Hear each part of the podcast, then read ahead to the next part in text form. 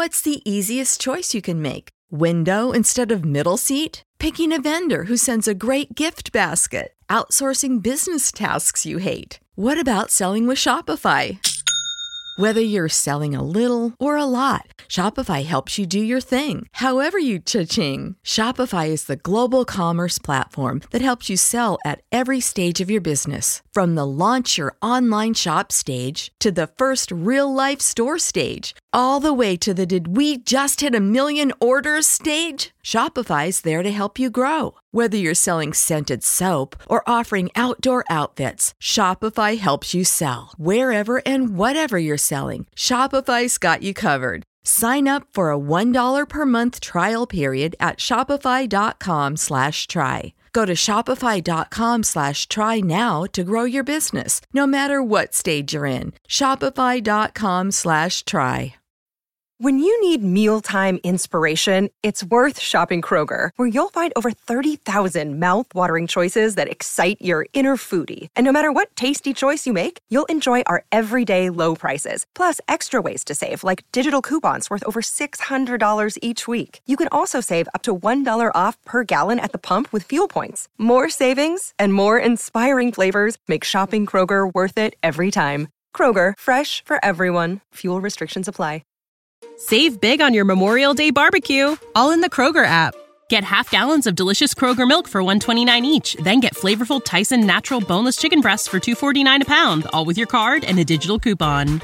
Shop these deals at your local Kroger today or tap the screen now to download the Kroger app to save big today. Kroger, fresh for everyone. Prices and product availability subject to change. Restrictions apply. See site for details.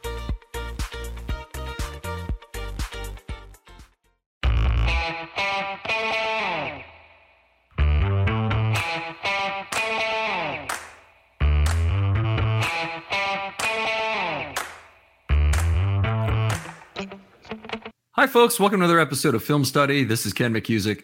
We're here to review the defense from that game against the Browns. A very tough in division loss to a to a admittedly tough Browns team, but one that uh, the Ravens thought they had well in hand. Here to talk about it with me is Bo Smolka of Pressbox. Bo, how are you doing? I'm good. Thank you for having me. Uh, always a pleasure, Bo. Longtime Baltimore sports guy. We're just talking a little bit of the production meeting about that, uh, covering the Ravens since 2011, 2011, but the Cundiff year, as you put it, uh, and been in Baltimore since 1999. That is correct. Yep, my first my first year, I was up there in New England and watched that kick from Cundiff, and then of course, and I, and I listened to Ray Lewis and Evans and all the people that night. And then of course, the next year they ended up going to the Super Bowl.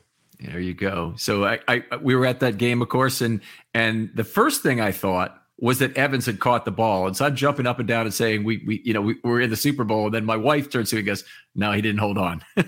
and uh, yeah, that I, you know, I still remember all of that so well, and and I still contend the Ravens were a little. The, the whole thing was rushed, leading to the kind of field goal, and it didn't need to be, and it just. But I will always argue. I get in arguments with people all the time I contend it wasn't a drop by Evans. The defender made the play on the ball. That's how I've always viewed it. I mean, yeah, Evans could have been a more aggressive. He could have he could have pulled it in, but when you look at drops, like I mean, I'm old enough to remember. I think it was Jackie Smith in the Super Bowl, wide There's open, dropped the ball. This was not a drop of the ball. The defender made a play on the ball. But anyway, that is totally different story than the Browns game this week. Yeah, that very much so. Uh, well, one of the really bad losses in team history in terms of blown leads. Unfortunately, we've gotten kind of used to this over the last couple of years. Uh, a lot of teams getting a lot of leads getting away late uh, against the Ravens. Perhaps more concerning are the injuries to Ronnie Stanley and Marlon Humphrey. I know you were at Harbaugh's uh, presser today. What kind of update would do we get on those two? Well, I mean, Harbaugh's typically not going to give us much. He called them day to day. Um, but again, day to day is different when you play in four days and watching either both of them come off the field and uh, they they did an injury report that Monday on, on on a Thursday night they do just a very preliminary kind of basic walkthrough and they don't even practice. And so when they do an injury report that day they say it's estimated on what would have been practice. And so on their estimated report they didn't have they had both uh, Humphrey and Stanley missing practice. I would be surprised if either of them play against the Bengals. um, especially Stanley. I mean, Stanley was really looking a lot of pain when he came off field. Humphrey, uh, I know others had reported. Some people were worried it was an Achilles. Other people said it was a calf bruise, but they both looked uncomfortable. Harbaugh called them day to day. You know, maybe they could go this week. I would be shocked. So, yeah, they're notable. I mean, they're big injuries, and and the other thing was not only Stanley, but they also didn't have Morgan Moses this past week, and he had practiced all week, but then missed the game. So it's hard to gauge whether he would be there. But you know, if this is a team that's missing both tackles, that's an issue. Now the Bengals are going to be banged up too, and let's face it. I mean, no one likes these Thursday games, right? There, these teams pound each other on Sunday. They just this is the NFL. It's I mean, I cannot explain to you or express for people that don't like, and I'm not on the sideline during games. I've been on the sideline a couple times during preseason games, and just mm-hmm. even in preseason games, when you're on the sideline during even a preseason game, the contact, it sounds like a car wreck every play. So mm-hmm. these guys go at this for 110, 120 snaps or whatever it is on a Sunday. And then they tell them to get in the ice tub, get massage. You're playing again on Thursday you can see why their players hate it. So, yeah, the Ravens are banged up for this Thursday game, coming especially right off to a really physical divisional yeah. round game. I think right away when the schedule came off and I saw back to back divisional games, now they're both at home, but you play Sunday divisional game, Thursday divisional game. These AFC North games are ferociously physical. And so, two things yeah. about that. The, the first is that um, I, I, analyze the schedule every year in a, a separate uh, model that I run, but the but the home Thursday games are enormous advantage. So I know the players don't like them, but they also know they have to play one per year. Correct. So if you have to play it at home, yeah, that's the that's the place to play it. After you have to play it at home after a home game, that's the place to play it. Uh, at least in terms of how the schedule is arranged, tremendously favors the Ravens to play Cincinnati, a big divisional game. And again, they should have an enormous advantage in just because of the scheduling point of it. It doesn't really show up currently in the money line, by the way, but uh, it, it, a big advantage from that. And, you know, I, I think the one thing I would look at this is the notion that the NFL could flex Thursday games is reprehensible. Absolutely I, reprehensible squeeze a few I, more dollars. I don't even. I, I as a from the fans' point of view, I hate the idea of even flexing to the night games. And uh-huh. I, yeah, I agree with you. Flexing to Thursday is almost inconceivable. It's not safe, and it's it's it's just it's a it's a horrible idea. And I know they don't want games like the Bears and the Panthers in their national Thursday window, and they want to be able to flip that out of there and get a better game on Thursday night. But it, it's reprehensible is a very good word for it, no doubt about it. But you're right. I mean, if you got it, every and John Harbaugh said that today. He said, "Look, we the players all know they got to play one a year." And you definitely want to have it at home, and you want to have it against the divisional team you've already prepared for. Mm-hmm. They've already studied the Bengals. They already know them. They know them as well as anyone. So that all of that does go in their favor getting back to the injuries, but it means those guys are probably not going to play after getting hurt four days earlier. But the Bengals also have guys that got hurt Sunday, and they also have to play in four days, and they have to travel to get here. Yeah, so both, both their edges out for the or presumed to be out for this next game. Hendrickson and Hubbard, both of whom yep. are, are Ravens killers. Yep, uh, and Tee Higgins. Tee Higgins is a problem, and he's probably out. And Ja'Marr Chase isn't fully healthy. So, I mean, all I guess I'm saying is that the injuries are absolutely going to be a factor for the Ravens, but they're also absolutely going to be a factor for the Bengals. And it goes also to the Browns game. I mean, people want to complain about the Ravens being down Stanley and Moses. The Browns were down three tackles, mm-hmm. basically. Mm-hmm. So it does cut both ways. And there will be guys hurt on both teams. And this is just a war of attrition that is the NFL. There you go. So the Humphrey injury, particularly serious for the Ravens. When he was in the game, they'd allowed just six points defensively, 4.3 yards per play over 43 defensive snaps. When he was out of there, 6.0 yards per play um, on the other 31 snaps. That excludes a kneel in there. Uh, so basically, Ya-Sin replaced Humphrey in the first half for one drive where they scored a field goal, and then he was in for all of the scoring in the second half. And I'm excluding the pick six that they that they scored on, but all the scoring in the second half when they scored 24 unanswered points, 17, you know, against the defense without being stopped. Um, that was all Rock Ya-Sin who was in there at the end of those drives. Right, and I, I will say, you know, so remember, Marlon Humphrey was already questionable for this game and we watched him warming up. The players when the game st- uh, when the game starts, the morning of the game, and I don't know how many fans go or, or, before the gates even open. And I'm often down there for a one o'clock game. I often get to the stadium about 10, 15 or 10 30, and the mm-hmm. gates haven't really opened yet. And by the time I get up to the press box, there are usually a handful of players on the field, even doing like a pre, pre, pre warm up. But one thing that always happens at that time, that's when you'll often have the questionable players on the field working with a trainer. And so that morning, I saw Humphrey working with the trainer, going through his, because again, he was already questionable with his hamstring, I believe it was. And you're watching him move and watching him cut, and he looked decent. And even at that point, you still don't know if he was going to be active for the game.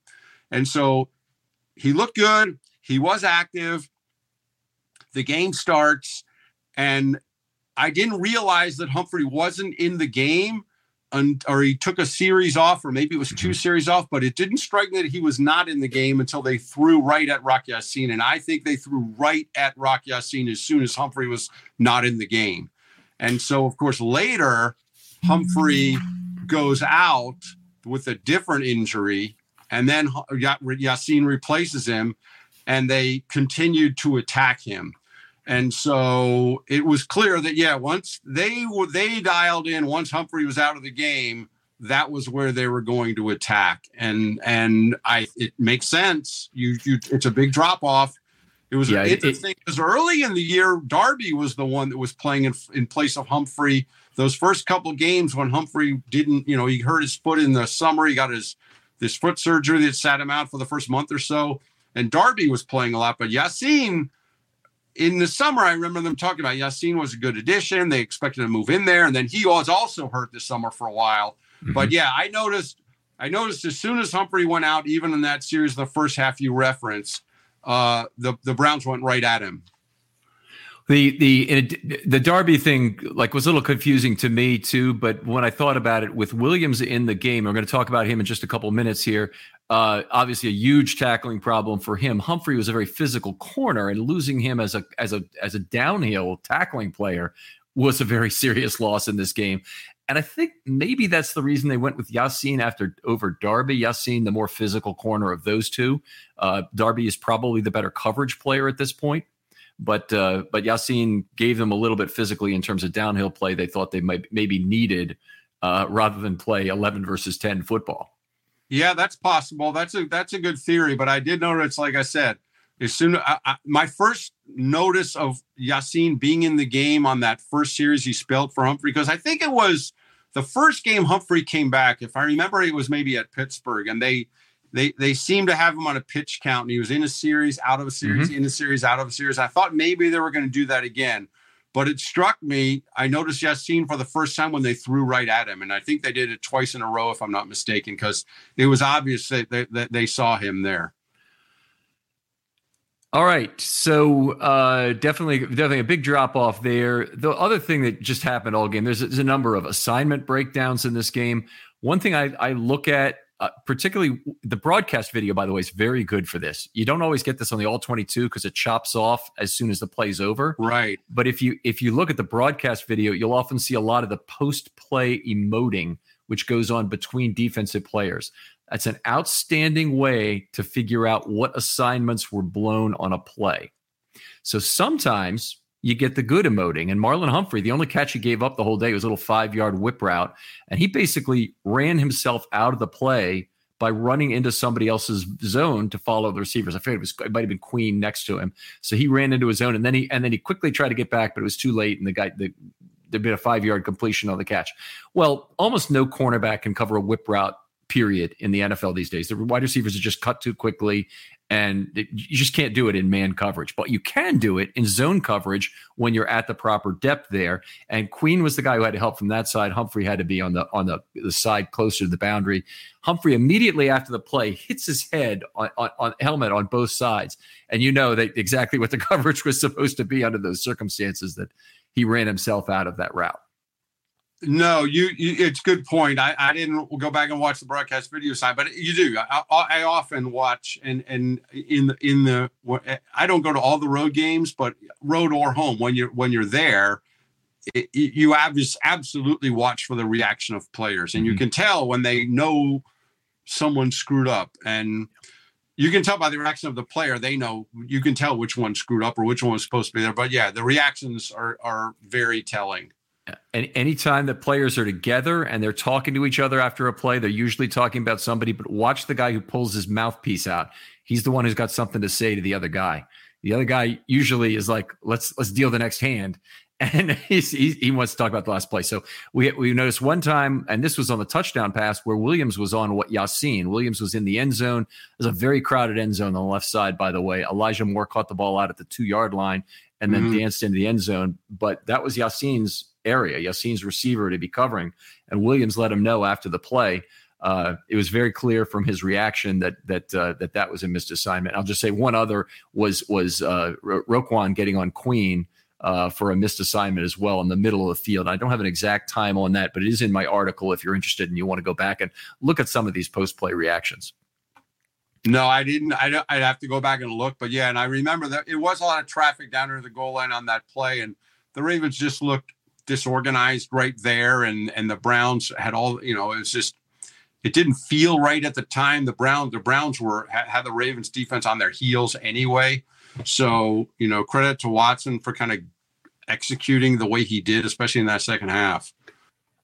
Yeah, they certainly they figured out all the all the pressure looks, and we'll get to this a little bit later that that uh, were being thrown at them. And Watson was very effective then at, at decoding what was going on. And um, he's probably a pretty good hot read quarterback, but he'd had a terrible year so far this year under pressure. And so I think the idea that what Macdonald was using was, well, I'll throw out my usual bag of tricks and I'll see if I can get pressure. And if I can, great. If I can't, maybe I have to do some other things to get pressure. But Watson really kind of figured it out. And actually, where he, he had the biggest trouble was when they just gave him all day in the pocket. He he was three of nine for nine, or yeah, I think it was three of nine for nine yards. Let me get make sure I'm right about that. No, he's three of nine for 27, so three yards of play. Um, yeah, I mean, I, I just I watched Watson, and you know, we knew kind of who he had been this year, and remember, he he completed one of his first nine, yep. and a couple of those couple of those were not close, and you're thinking, wow, he's just he's just something's just not in sync here, which is good for the Ravens bad for the Browns, but this is kind of what they had seen from Watson. And then late in the first half, I forget the play down. He looks, he looked like he was, re- he came off the pile, flexing his knee. He was clearly uncomfortable mm-hmm. and not feeling good at all. And then there was question, even in the the Cleveland people sit right next to me in the press box, and you could hear them questioning whether he would even come out to play the second half. And I don't know if they shot him up at halftime to numb his foot or whatever it was. I did read later that he left the stadium in a walking boot. Um, mm-hmm. But he was clearly uncomfortable. But he's also, I mean, I, I, give him credit. He was, he battled through a lot of pain and uh, he was tough. He was tough in the second half of that game.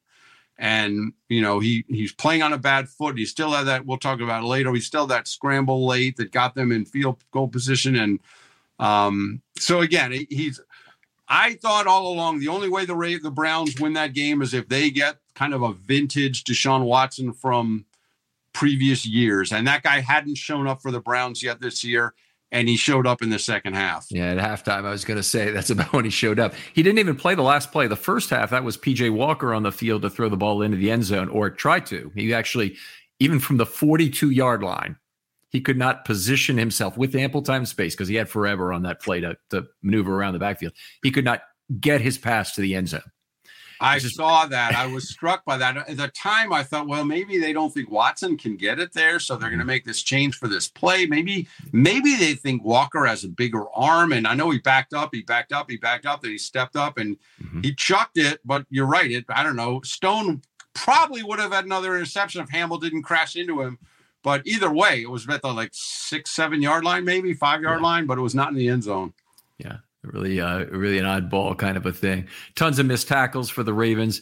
I, I don't think we need to go into all of that. I, one thing I was kind of impressed by is the fact that Patrick Queen tweeted out after the game, "You're going to get much better from me next time, much better than that BS today," or whatever. Is I'm not paraphrasing his quote slightly, but taking ownership of a game like that is the professional move and kind of the only move. And we've seen Patrick Queen do a lot of things on Twitter that haven't always been super adult, I'll say. Well, um, I, I, he blocked me on Twitter after the draft, so I would agree with that. uh, I don't know what he, what I did that got him mad. Maybe because I asked uh, I asked, I think it was I asked Eric DeCosta about his option year, and I thought it was an innocuous question, but I don't know. Sometime after that, he blocked me on Twitter, and I did. And I asked all the other guys on the beat. I said, "Hey, did Patrick Queen block you too?" No, none of them, just me. Yeah. So I don't know, but I've talked to Queen since then. It's he, he's fine, but yeah, I'll say this too. And to your point, I think they are accountable. Um, and I, you know, and I wrote after the game and that I thought they got beat at all three levels of the defense. And people took a shot at me and said, well, you know, the defense did this. Jackson threw a pick six. The defense played well enough to win. If the offense does more, they win. It goes both ways. I agree. If the offense does more, yeah, they probably win. But I guarantee you, to, to, to hear your point about Queen, and I didn't see that tweet, but I'm not surprised by it. But talking to Brandon Stephens, talking to Madubuike, talking to Kyle Hamilton, there wasn't one defensive player that thought they played well enough to win. And so, uh, it, it, yeah, they, they, the defense did have issues. And so it's correct if, if, if they can, if they don't get a field goal block, if Lamar Jackson doesn't throw a pick six, they still probably win. But the defense was not pleased with how they played and, and they shouldn't have been. Yep, it's. Uh, I'm trying to find it right now, but I I, I don't think I'm going to do it. But if I if I if I do find it, I'll come back to it. Um, one thing I want to talk to you a little bit about is the Marlon is the not the Marlon the Marcus Williams situation. Uh, obviously, still playing with one arm, uh, is not able to tackle at this point. I, I saw, by the way, PFF had him with one missed tackle. I, I'll say that that's a lack of engagement in the tackling process is the only way you could get to one missed tackle on on what he had during that game. He he was trying to basically herd offensive players towards the sidelines or towards other Ravens who could make a tackle. He he he had his shoulder to work with. He had one arm to work with, but uh, he couldn't. He, it did not appear he could wrap up in in the situation he was in. Uh, no, he absolutely could not. And it is funny. I didn't notice that it was charged with one missed tackle, but you're right. Basically, he ran alongside people. Hurting it is a good way to put it. And remember, so Marcus Williams gets hurt. He hurts his pec in first or second game. He's out for three or four weeks. He comes and, and at the time, you know, a pec will often be an IR move. They decide not to put him on IR. They think he'll be back later in the season. He came back, I think, more quickly than people thought he would. But even when he came back, you could tell he wasn't able to use his arm. There was a play at, I think it was at Pittsburgh, where he kind of dove with one arm to break up a pass, and it was a nice play to break up the pass. But if he has two hands, he's he's probably intercepting that mm-hmm. ball. So right then you knew that his arm wasn't quite right, and but he you know he wanted to play. He's he's a ferocious competitor. That's fine. But then he gets hurt again, and he's out again. So this was the first game back after I think three more weeks out, and clearly he wanted to be out there, and the team wanted him out there but it became quickly apparent that he just couldn't tackle. He can't use his left arm. And when you have a guy like Njoku catching ball over the middle field and you got to tackle him and you can't use your left arm, that's a problem. And I remember on one of those plays, he just kind of ran alongside Njoku, hoping someone else would come make the play. And yeah. so I asked John Harbaugh today about him. I said, Is this guy, look, he can't use his left arm. Is he a liability? And I asked John that today, and he said, Well, He's getting stronger. He's getting more range of motion. He's got this brace he wears, and that limits what he can do with his arm. All of that is fine, and I, I I don't dismiss any of it. I do think he's probably getting stronger. I do think his range of motion is getting better, but he until it's a certain threshold, he's hurting the team being out there because he can't make tackles. And this game is called tackle football. So I, I, I don't dismiss his will to play and his competitive drive and any of that. But I have to think the Ravens watch the film of that game and say, wow, he, he can't tackle. He played all but one snap against the uh, Browns, and and I, I'm I'm really kind of surprised by that. I would have thought Yep. that they could see live what everybody saw live, which is that Williams, you mentioned, he, he doesn't engage. He was not engaging with tackles. And when you're not engaging with tackles, the guy with the ball is going forward until someone else does engage with tackles. there's, and there's so the, the, the, the players who really mess that up for you on the Browns are Ford is a heavy runner. They have an offensive line that creates a lot of level two opportunities for con- first contact anyway. Then you've got a you know running back who's basically a power between the tackles guy primarily, a little bit of a slasher, but he's mostly a power guy. And if he gets on linebackers, he can sometimes run there through their tackles. So he's not going to be of any use otherwise. And Njoku, you know, you made the point that he was running along with him once, but Njoku, they were using the screen game a lot, a lot of tight end screens. And I think part of that was run right at Williams. didn't have, even have to be on his side of the field, frankly.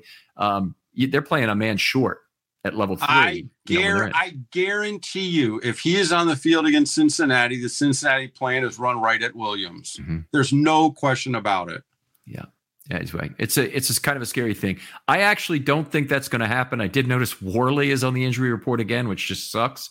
Uh, as a questionable with a hamstring, he was active for this game, so I would have thought he'd have been in there for some, but they never saw fit to make that move. To me, Macdonald has done a lot of things right this year, and I don't think that's a Harbaugh decision. I think it's a Macdonald decision. I, I don't know why you don't make that change after you see what Williams is doing on the field and what the Browns are trying to do. I mean that, that, that combination of things. Stone is a is is the guy who filled in for Williams last year fairly well, and Worley is a guy who certainly is capable of playing the back end, as we've seen for about two full games now, um, uh, of split field safety play. It's not where he came up, but it is it's what he plays now. Seems to be pretty good at it. Good tackler at the very least. Unbelievable in that first preseason game. He took over the game.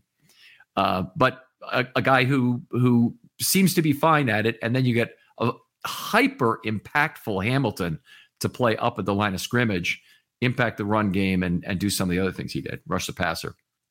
Yeah, and I mean, I, I, honestly, when you watch Williams, I I do agree with you. I think it was a Macdonald choice. I mean, Macdonald's, I think, ultimately going to have the personnel choices there.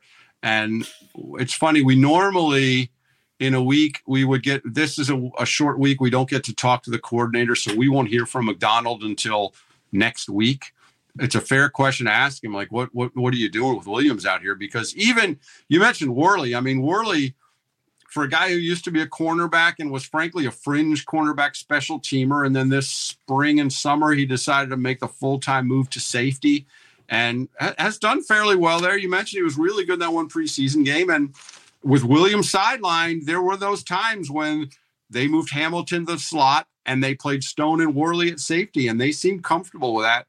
So that is a much better solution right now than having Williams out there who can't use one arm. And the other option, of course, is you put Hamilton and Stone deep, and you have Maulet or someone else at the slot. Well, they um, always they always have that one. Of course, here's here's yet another one: is you put Worley in on running downs, and you put um, Williams back in on obvious passing downs, and you take the risk of the of the screen pass, obviously on the on those ones but you have him out there. If you want to set an extra center fielder on that, and that's really worked for the Ravens this year. Do you want to want to have another really tough back end where you're able to defend the sticks well in the air? Or are you so concerned about the Joe Flacco passes beating you, meaning the ones that are short of the sticks, and he's forcing somebody to run for a first down? I, if I were, the, I mean, I'm just telling you, if I were the Bengals right now, every time I see Williams on the field, I'm going right at him. Yeah, there you go. Well, they have the, they certainly have the size to do that. You know, another thing that impacted the Ravens in this game is they lost the snap count very decisively, 75 to 50 for the game. And obviously, you know, they, they it was worse than that really because the second half the Bengals crammed all of their plays into three drives because they had the pick six, didn't didn't have a drive really. So all of their plays were spread across three drives. It was probably about 50 plays.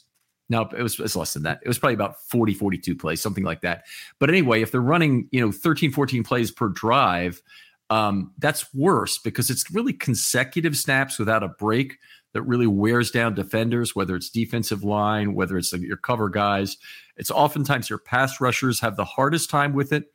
Uh, Merlin Olsen had a quote from way back when that there's nothing more tiring on earth than rushing the passer. Uh, and having to do it again and again is, is a lot harder for the defender than it is for the offensive lineman.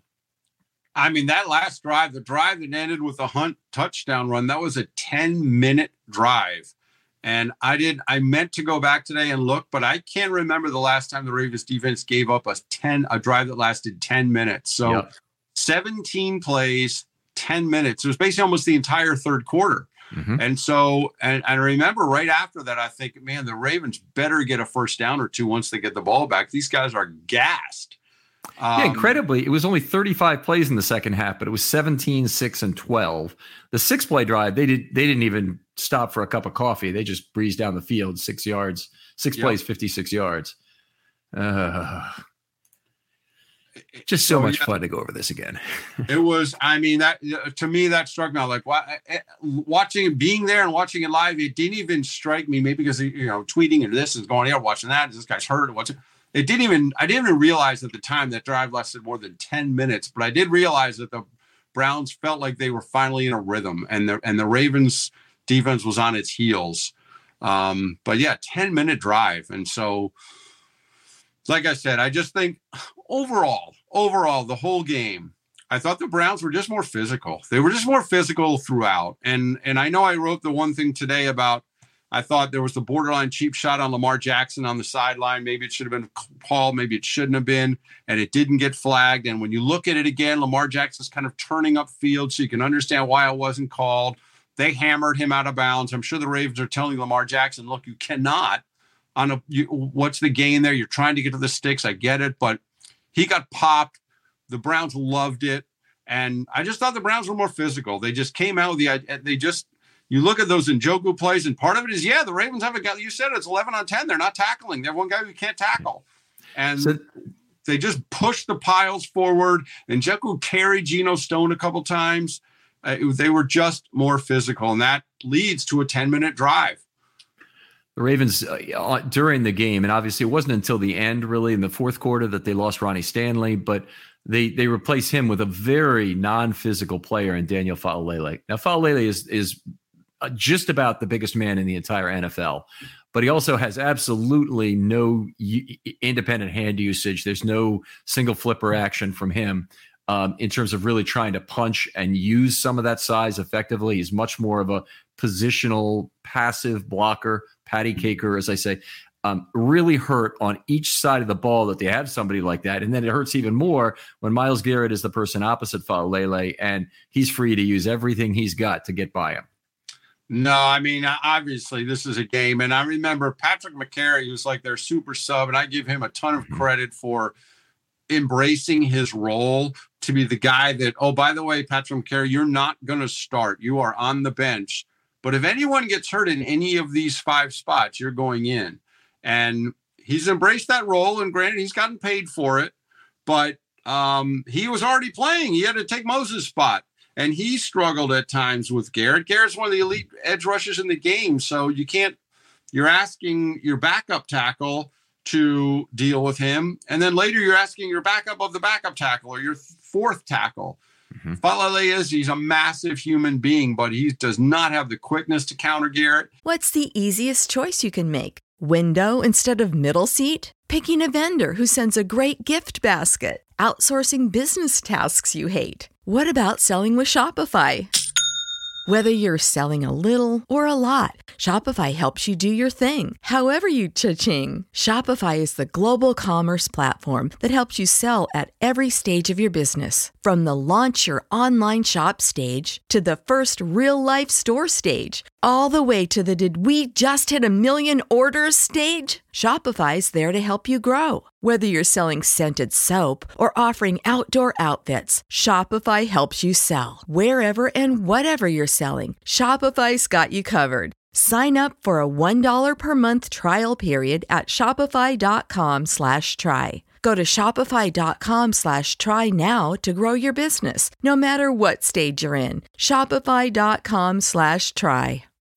When you need mealtime inspiration, it's worth shopping Kroger, where you'll find over 30,000 mouthwatering choices that excite your inner foodie. And no matter what tasty choice you make, you'll enjoy our everyday low prices, plus extra ways to save, like digital coupons worth over $600 each week. You can also save up to $1 off per gallon at the pump with fuel points. More savings and more inspiring flavors make shopping Kroger worth it every time. Kroger, fresh for everyone. Fuel restrictions apply. Save big on your Memorial Day barbecue, all in the Kroger app. Get half gallons of delicious Kroger milk for 129 each, then get flavorful Tyson natural boneless chicken breasts for 249 a pound, all with your card and a digital coupon. Shop these deals at your local Kroger today or tap the screen now to download the Kroger app to save big today. Kroger, fresh for everyone. Prices and product availability subject to change. Restrictions apply. See site for details. And I know at times they, you know, a lot of one things that came up. I know this is an off a defensive show, but one of the things that came up was they didn't use Keaton Mitchell, and of course people are screaming out at that. I, what struck me, I noticed a few times, Justice Hill was in there because they like his pass protection ability. Yeah. And there were times he was over there trying to help Faalele. Well, um, Mitchell made a very big mistake on a pass block, and we ended up we just scored the offensive line tonight, and, and had to give him a third of one of the sacks because uh, I know exactly the player you're talking. Yeah, he crossed the cone, and he might have gotten away with it normally, but it's like a it's like a, a child crossing the street. You just hope it works out, kind it, of thing. But he, he he crossed the cone and and tried to help Stanley, but Stanley was getting pushed back to the quarterback at that moment, and then he ended up just obstructing Lamar. So I. Uh, you know, Mitchell had done some surprise, had made some surprisingly good pass blocks his first couple of games uh, in terms of of being more than I mean, terrible pass blocker in college. By the way, it's probably the reason he didn't get drafted. Was really he's limited to being a two down football player, but he, he's he's turned out to be obviously something very very special for the Ravens. I I I can't help but be very excited about him. Yeah, well, we were John Harbaugh was asking about him today too, and he, like I said, I know there's an often a defensive show, but Harbaugh said, you know, that that was one of the big talking points after the game was like, wait a minute, this guy got 39 yards and 32 yards, and then you never heard from him again. And John said, well, you know, we we wanted we didn't want to throw too much at him. It's basically his second game. We're going to limit what he has to worry about. But yeah, we probably should have used him more, and that will happen going forward. That's what he said. We'll see. He's a he's a different kind of guy though, and the speed is not something you could ignore. And I I can see him not. I mean, he's a smaller guy, but Justice Hill's not a big guy, and Justice Hill embraces that pass blocking role, and he's good at it. So I think some of those games, some of those plays in the second half, Hill was on the field to help Chip and help Faalele, or even honestly help Stanley, mm-hmm. um, or or Mekari. So that's kind of how you have to deal with that. Yep, The Uh, I, am not. I don't disagree with any part of that. By the way, um, Mitchell is a a kind of a natural rule breaker, and it's a little bit be, like being Lamar and having all that juice. Um, he's because he's able to juke people because he's he knows how he can use his speed most effectively. You really do want to let him run wild, and the ideal play was the one he got the 39 yard touchdown run. It was a draw play where they baited Garrett and the uh, the defensive tackle on that side to run themselves out of the play, completely undisciplined rush lanes. And it didn't end up being just Lamar running the football, which which should be bad enough. It ended up being you know Mitchell, who is unbelievable in terms of his ability to turn on the Jets, and also uh, very bad angle took by the taken by the second defender, and I forget who that was. It might have been Newsome, but it was somebody by the sideline I, I, who who did not take a good angle on Mitchell figuring he could get there, and Mitchell went right around him, right, right around the corner for 30. Yep, I remember exactly. And, and you're right. I mean, that was often the thought was against his speed, if they want to really get up, you know, if they want to attack, if they want to really get north south on you, maybe the draws, maybe screen passes, get these guys moving the other direction and and throw it over the top of them or whatever it might be. But yeah, on the Mitchell run, you're right. He makes a jab step to his right that, that freezes the one defender just for mm-hmm. a split second. And then he breaks out to the outside. And the other defender that you mentioned has a bad angle. And it just seemed he, it seemed that defender was not ready for the speed. But that's a speed we saw with Mitchell all summer before he got hurt. You're like, this, this is a different kind of thing than they have in this backfield. So, Let's talk for just a second about that because yeah. you and I, you know, often talk together at camp or at least once in a while. And and one of the very hard things to do is judge running backs at camp because when they run run drills, they're always these non-contact or minimal contact or touch football contact, and the running back runs out the play after it's already dead. Right. And he goes, Well, I gotta run to the end zone now, kind of thing. And sometimes they run to midfield and sometimes they run 30 yards, but they but they run a lot more after the play's already been whistled dead. And I find it just really impossible without live contact. Uh, and that at least means the like the the commanders, the joint practices, but it really means I need to see him at a preseason game. So I think the preseason game was the first time I I really came to appreciate what he could bring to the offense. I mean, I hope for it because I hope to see what we saw in college, but to see it actually manifest itself on a pro field. There were a couple plays. You're right. I mean, you're right, and I, I think it's hard. I think all of training camp gets hard. I mean, it's hard to evaluate edge rushers because they're not allowed to hit mm-hmm. people. It's hard to, but with the running backs, you're right. The play gets whistled dead and they run 30 yards and no one's chasing them, so it's hard to see. But I do remember a couple times in in in training camp, like just like an innocuous little toss sweep or something, how quickly he gets to the edge against defenders who are trying to get to him, and you watch him relative to say. Justice Hill tried to do it, or Owen Wright or some of the other guys they might have had in camp, and you mm-hmm. just saw a little different gear to him than the others had. Um, and you know, at that point, it's and Dobbins wasn't practicing yet, and so you're like, well, this is this is kind of interesting. And so I know that uh, um, often in training camp, the guys that are splash are the wide receivers because they make some leaping catch and this and that. But it is harder to evaluate some other positions. But I noticed his and on the touchdown in this game, I noticed it too. That struck me like that's what we saw in camp. This like making defenders miss on that angle, thinking they were going to get there. And by the time they get to that spot, Mitchell's already past that spot. Um, and that's what I think he can bring. All right, got to haul it back in here. Talk a little bit about defensive packages here that, since we're rabbit hole on the offense. No problem. Rabbit holes are always appreciated. That's what I tell every guest. So uh, great to have you here, Bo. So one of the things that's been interesting about this show is we've really cut down the package segment because the Ravens have just been playing two packages pretty much the whole year, base and nickel. And they hadn't played any dime because they've got two committed inside linebackers they are have on the field for every play. And they really haven't played any of the specialty outside linebacker heavy packages they had during the Martindale era and, and some last year with Macdonald as well, where they might play three, four, or even at, at, one point with Wink, five outside linebackers on the field at the same time. But they they they really have not done that because they haven't had enough healthy guys. I said they don't even have five healthy yeah. outside linebackers. That makes that easy. Yeah. And that, and now that they do have five, you know they're very specialized in terms of run and pass. They use Harrison yeah. and, and Tavius Robinson on rundowns, and they, the other three they really rotate very carefully to try and manage snaps, which I think is probably the smart strategy for the season. It is. I, will say this: Clowney is Clowney's been good against the run. They they say Clowney and Van Noy. They they have had more, to my mind, from both of them they, than I think they could have expected. These guys right. were on the street in mid August, both of them, and they've both produced in a big way. And Clowney.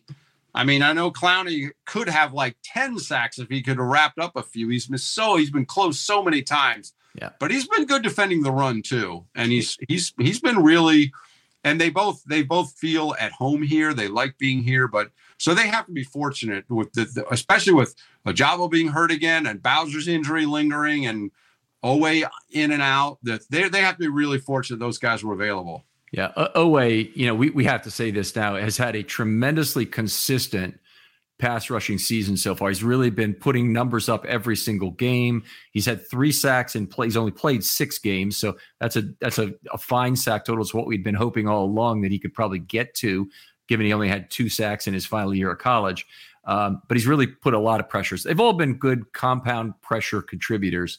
Uh, but I just I, I I think when we look at those three outside linebackers and what each has done, yeah, Clowney has produced the most individual pressures, but uh, Oweh and Van Noy have both been a lot, uh, uh, contributed a lot as well in terms of. No, oh, I'll go. Oweh, I, I don't think he had any sacks last year in college. That was a thing. That I don't think he had any sacks coming out of Penn State because I remember people asking Eric DeCosta, "Why are you driving an edge rusher with no sacks?" Yeah, I think I right, remember him saying, "I remember him saying, well, it's the speed. The speed will show up. He can. He'll he'll get there. He'll get." And last year we asked Macdonald, and Mike Macdonald said, "Look, yeah, he probably could have had more sacks, but you have to understand that some of these sacks from Justin Houston or Calais Campbell were because Oweh pushed this quarterback right into them, and that might be true." But I also saw from the first game against Houston, Oweh played really well, and I don't think the sacks showed up, but he was disruptive in that game, and then he got hurt the next week. So I I do. I mean, I think people some of the fans are really down on Oweh, saying, "Oh, he's a bust. He didn't do this. First round pick. Where is he?" I think when he's played this year, he's played well. All right. Now get, let's get back to packages for a second. So they hadn't played this at all in the year, but they played jumbo and super jumbo on three different on three different total plays. And this is very disappointing, honestly. But the super jumbo, they put all five defensive linemen they had on the field at the same time, along with two outside linebackers. Make that three. And two inside linebackers. That's ten players. Only one defensive back. Hamilton was the only defensive back on the on the field. They had him at the three yard line. Now the Browns had lined up very heavy. Sixth offensive lineman, Nick Harris in the backfield. So they were in a position already that they, that, that, you know, they, you're expecting the run, and then they go ahead and, and run the ball in for three yards anyway. So very disappointed to see that happen against the Ravens. You know, putting in their heaviest possible personnel set um, and, and, not getting it done there. They played two other jumbo packages. Those were on the final drive as they got their final six yards of field goal reduction distance at the end. So those were six important yards. The Ravens knew the run was coming and they really couldn't do much about it. Very frustrating, frankly, that they got all their heavies on the field, but some of that may be tiring at that point. Obviously, it had been a very long drive leading up to the, the the, touchdown on the on the super jumbo formation, and then the the uh, other two, they're like snaps 73 and 74 of the game before the kneel down. So uh, uh, it doesn't get much more tired than that. No, and as I said, I mean that gets back to what I said. I just feel like I think they would agree. I think the Browns were just more physical, and and yeah, uh, the the three yard touchdown, as I said, came at the end of a 17 play drive, and so those guys had to be gassed. I know people say, well, the offensive linemen are doing the same thing, but it's you know they're they just they were on their heels and and um, they just they got beat. They got beat at the line of scrimmage on both sides all day. Yeah. All right. Well, look at the look at the nickel, and the, the Ravens play two sorts of nickel, and and it really deals with whether or not Hamilton is playing up.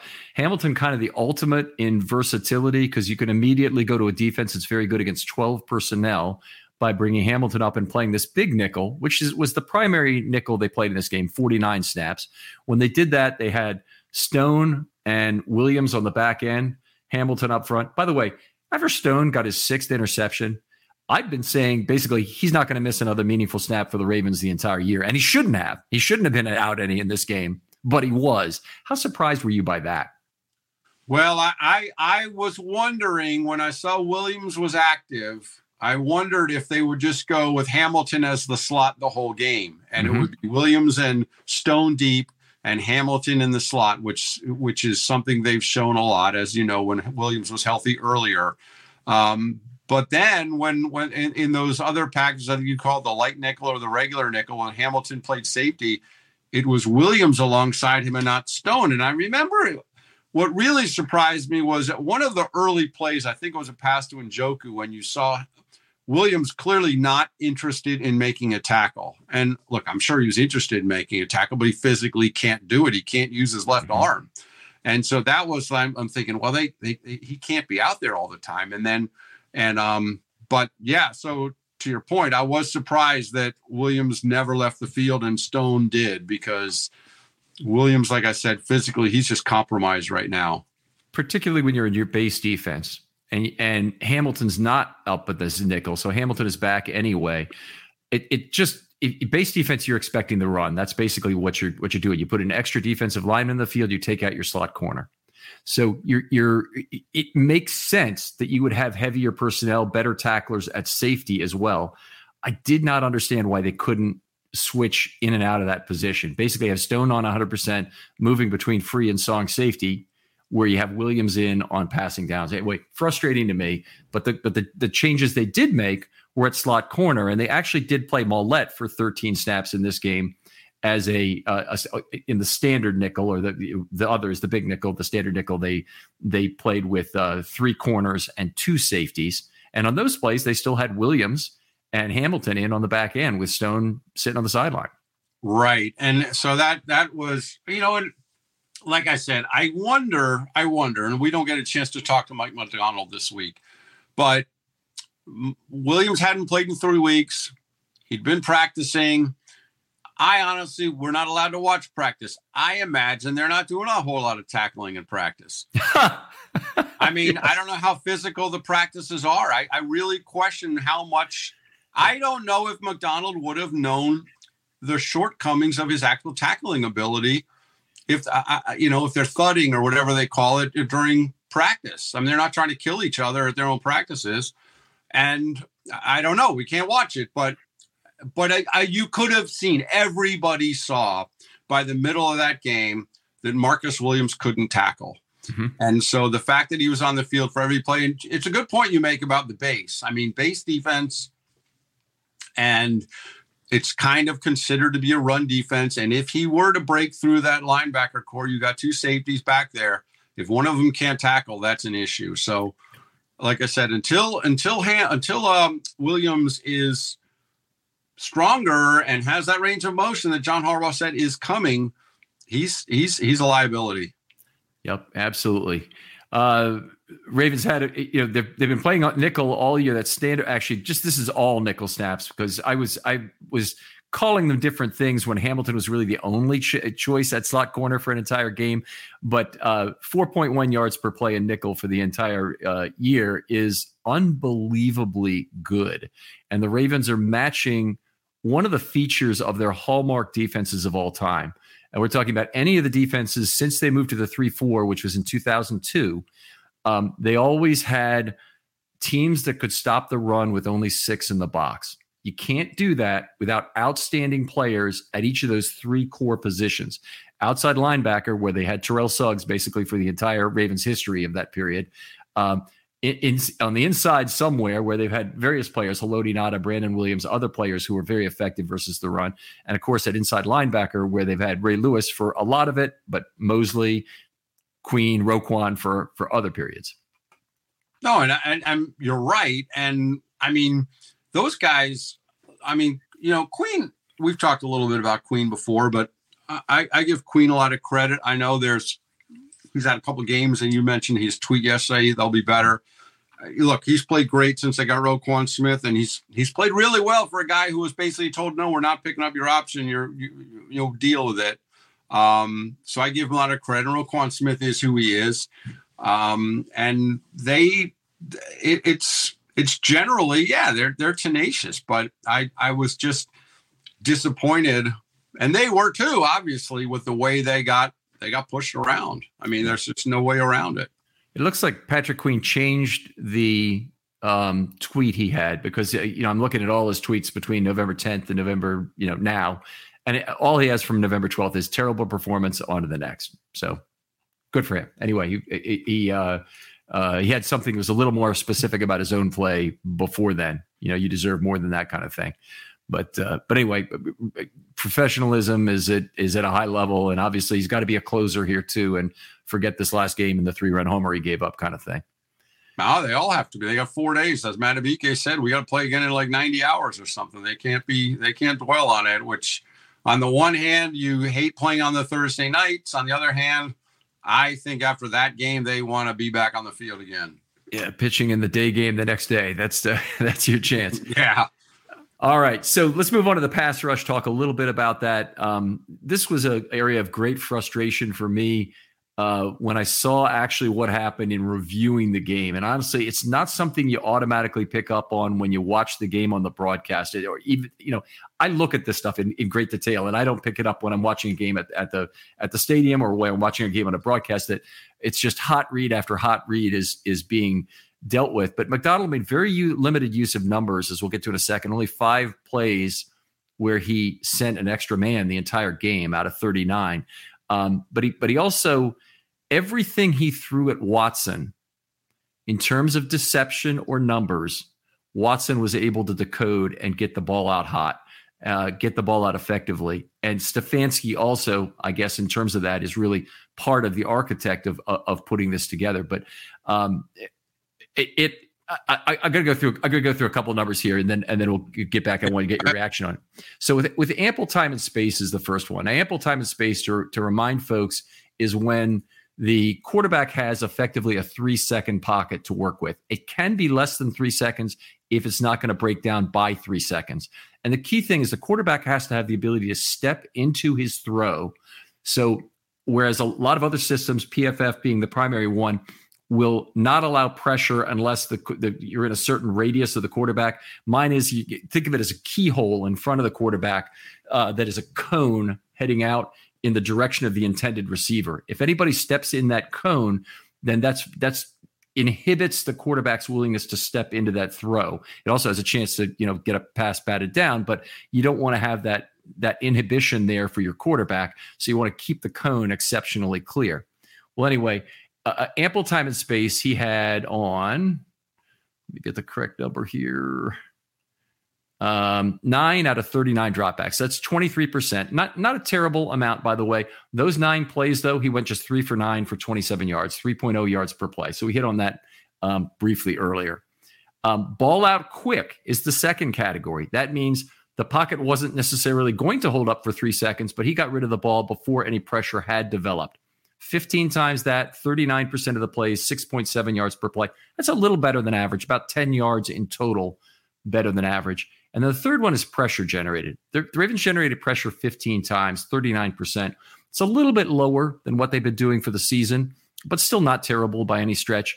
Um, those included four sacks and a turnover and only 4.5 yards per play. And I think when you get four sacks and a turnover, that 4.5 is not bad. It's probably a little bit above average, about 10 yards better on those 15 throws. But just in terms of that, that's what I call the opportunity set for the quarterback is how how much time and space he's getting in the pocket. And I think that Watson was plus 10 on his on his pressures, he was plus 10 on his ball out quicks, and he was about minus 60 on his ample time and space opportunities. Yeah, that's interesting. I mean, watching him, watching the game, what struck me is uh, compared to Jackson, especially, it seemed when Jackson, when when, when the pocket collapsed or when Watson got in trouble, he was, to my mind, and again, I've only seen the game once. It looked to me like he was able to kind of escape. John Harbaugh called it the escape through the front door, and I don't know if he meant like guard, center guard, that front door or whatever. But it seemed like mm-hmm. he was able to escape more up the more up the middle than I, or at least not escape to run, but maybe escape to look to throw more, more than much more than Jackson was. Um, Jackson would seem to get in trouble. It seemed like the whole thing, the the the middle sealed up on him too. Um, and so, uh, you know, I, I the thought was the thought was this is a Browns team that's missing three tackles, so these edge rushers should be able to win in those spots. And if Madubuike and Pierce and those guys are sealing the middle, and Clowney and Van Noy and Oweh are beating these third and fourth string tackles, that should be a win for the Ravens. But Watson was able to create, well, like you said, maybe not in the games where he, maybe not, maybe not in situations where he had the time and space, mm-hmm. but the times where he got it out quick or when the times when he was under pressure, he was able to make things happen. I think some of this they kind of figured out as the game went along, and a lot of their second half success was a matter of getting the ball out quick when the Ravens were stunting. I'm going to get to that in a minute. Um, three, four, five, and six. The Ravens rushed three one time. Uh, that was at the end of the first half, winning complete, obviously, and that was zero yards. They rushed four 33 times, continue to be incredible, rushing four, 4.8 yards per pass, which you'll take any day of the week, four sacks, four sacks on 33 four man rushes. Just incredible to have an over a 10% rate of, of taking the quarterback down. And then they had their one turnover that way, too. So that was Hamilton. Uh, um, they had another turnover on the punt, but they had the, the turnover that uh, uh, Hamilton uh, took into the end zone. Yeah, you know that Hamilton play. Of course, it's the second play of the game. He set the tone, and I I, I, I want to go back and watch again. I'm sure you have, but it just looked to me at the time like Hamilton maybe started off the ball, and mm-hmm. I, I, just don't think Watson ever saw him at first. I mean, he knows the play, he knows where the play is. And again, this Hamilton slot blitz is something that is Macdonald dialed up, obviously, in that Colts game. I think it was when we had the three sacks. Mm-hmm. He, came, he came a couple other times in the game in this game against Cleveland, and he, one time they ran the ball the other way. One time Hamilton didn't quite get there, but it's a weapon to have Hamilton. You talk about this heavy nickel or whatever. He's the slot guy, and and now it's on tape there. If they see him on the slot, or in this case, I don't think Watson did see him, but even if he's coming and you want to try to throw it over him, remember he's six foot four, so he's athletic, he's long, and and you know we thought at the moment that really set the tone for the game. Um, yeah, he's, but he, for certain he's a looming presence and, and his size and length is an enormous asset in terms of uh, being able to knock down passes but even having the quarterback think twice about throwing over him is it's it's a very nice thing this play i want to talk about that just a minute since since you're on it um, he was set off set up three yards off the line of scrimmage and that's he did what not I remember that's what i thought yeah in coverage of the slot, three yards off the line of scrimmage. He didn't even really run directly at the quarterback, and Bryant was on that side. I believe Bryant was the intended receiver. He ran really more right at Bryant downhill um, because he was trying to get in that passing lane. So it was designed for him to tip the ball. And sure enough, he tipped it up. And then he, he in, in that particular case, it looked like it was actually designed for an interception because he tipped the ball up. He, he was tipping the basketball player, tipping it right to himself. That was no normal. I oh I don't know if this is coming. I reach out and I get the the, the, the PD. He's had those before, and other linemen get them, and, and you know they're lucky to tip the ball on whatever they can. He knew what he was doing. He was going for the for the for the tip ball interception there. So well, it did strike me it, again. Having not, not not seen the game again yet, um, it struck me that I thought he started off the ball, and I'm off the line of scrimmage, and so, yeah, you you might be right. It may it may have been exactly the case where he anticipated, but you're right. Looming presence is a good is a good way to put it, and especially after the three sacks against the Colts, where they were not accounting for him at all. Mm-hmm. Um, when he's there, I mean, we've seen the length is the length is a factor in in so many different ways because. I mean, you, you, can watch the difference between him and Maulet, and Maulet's a different kind of slot defender, but um, Hamilton is is a different guy, and you know it was it's it's a it's a it's a different kind of toy, if you will, that that Macdonald has to work with. it definitely is the, the queen of the chessboard is the is the way I, I like to hear it said. Let's talk about some individual things that happened during the game. Macdonald dialed up five individual blitzes, still very light on the blitzes. And when Macdonald blitzes, for instance, on the Hamilton touchdown play, he actually dropped somebody from the other side as well. Who was it on that play who dropped? Yeah, it was a 4 1 with Oweh dropping. So they still only rushed four on the play, including Hamilton, but they, and they just were not taking chances with numbers the entire day. But five individual blitzes is only 0.13 per pass play. That's extremely low. Somebody like Wink Martindale or Rex Ryan, they would literally never have a game with that few blitzes in I it. Believe that. Yeah. Uh, they were all singles uh, on those five plays. The Browns did gain 45 yards. They had 9.0 yards per play, but they had the one pick six in there, which kind of mitigates all of that, you yeah. know, potential gain in there. Um, that was the only way in which deception really worked. In fact, that play was the only way. And I'll go through this quickly here. The Ravens stunted 20 times among 15 plays. So stunts, somebody loops around another pass rusher who's trying to dive in, usually in the gap between two defenders. And they did that 20 times during the game. Five, sorry, 10 singles and five doubles. Those plays, 15 plays, resulted in 155 net yards, so 10.3. All the Ravens ended up doing when they stunted, particularly in the second half, but this is also true even in, in some of the first half, was give Jackson more time to get the ball out quickly because stunts take time to develop. Watson, give Watson. I, am sorry, I, I, I, not sure what I said exactly there, but yes, you're right. yeah, you said Jackson, but yeah, Jackson, but it's Watson. Uh, yeah, 10.3 yards per play on those. And then the, the simulated pressures, um, which they they drop two or more guys off the line of scrimmage. So just dropping away from the line of scrimmage to make up for a blitzer on the side, that's not a simulated pressure. But when you do it with two or more, that's really a simulated pressure where you're really trying to confuse the line somehow. Um, they did that twice, 30 yards on that. So everything that Macdonald tried in terms of deception or numbers really did not work in this game. And that's it is a credit to Watson to be able to decode that. No, you're right. I mean, uh, he was 14 for 14 in the second half, playing on a bad leg too. Hmm. Uh, and so that is to his credit. I know I I watch them sometimes, not as closely as you do, but I do think sometimes those simulated pressures are they do cause problems for some of these quarterbacks. They do get fooled by it. I think Geno Smith got fooled by it a couple times. Um, but yeah, to Watson's credit, he made he made he made all the he made all the plays he had to make.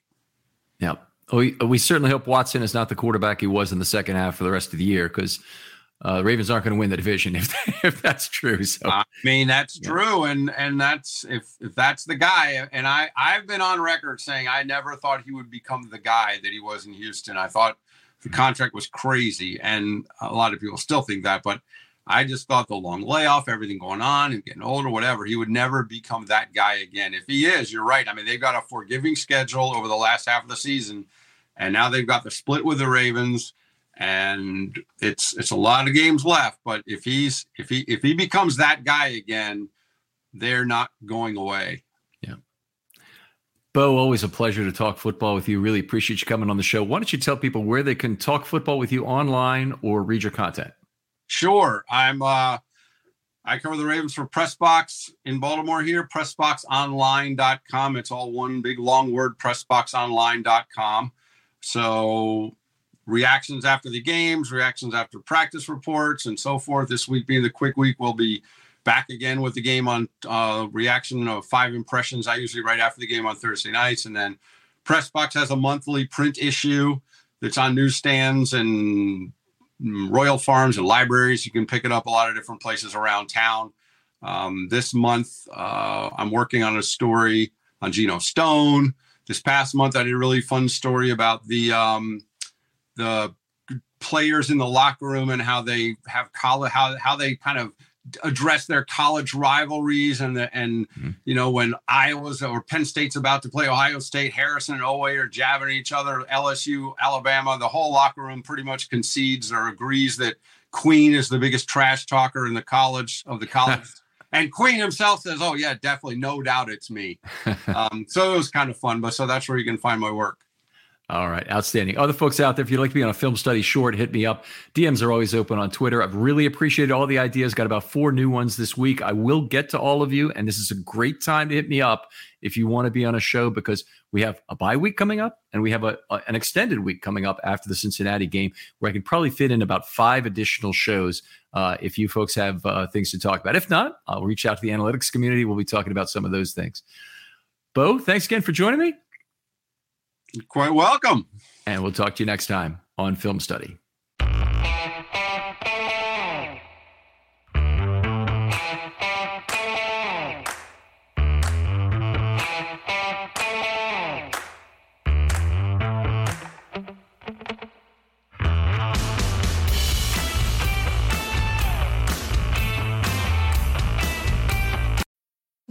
Need mealtime inspiration, it's worth shopping Kroger, where you'll find over 30,000 mouthwatering choices that excite your inner foodie. And no matter what tasty choice you make, you'll enjoy our everyday low prices, plus extra ways to save, like digital coupons worth over $600 each week. You can also save up to $1 off per gallon at the pump with fuel points. More savings and more inspiring flavors make shopping Kroger worth it every time. Kroger, fresh for everyone. Fuel restrictions apply.